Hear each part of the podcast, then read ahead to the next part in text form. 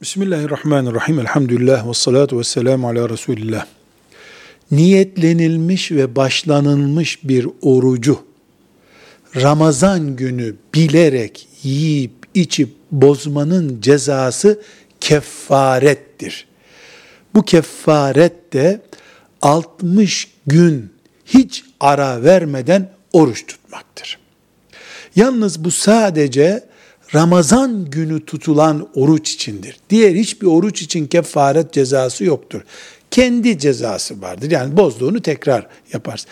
Ramazan günü yemek yemenin, başlanmış orucun yemeğini yemenin cezası 60 gündür. Bir Müslüman Ramazan-ı Şerif'in birinci günü veya yedinci günü niyet etti. Öğlende de tuttu, niyetini bozdu, yemek yedi. Bir özür yok tabi. Özür varken bir sıkıntı yok zaten bu Müslümanın Ramazan'dan sonra 60 gün hiç ara vermeden ceza orucu tutması lazım. Buna kefaret diyoruz. Böyle bir borcu birikti Müslümanın.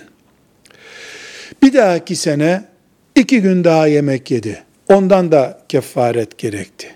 Öbür sene bir daha gerekti. Birkaç kefaretlik pozisyon oldu diyelim. Sonunda ne olacak? Tövbe etti, akıllandı. Bütün bu toplam hatalar için bir defa 60 gün oruç tutacak ardarda. Bu kefaret inşallah fukahamızın da iştihadıyla geçmişindeki bütün bu kefaretlik hataların kapanma nedeni olacak. Artı bir de ne yapacak?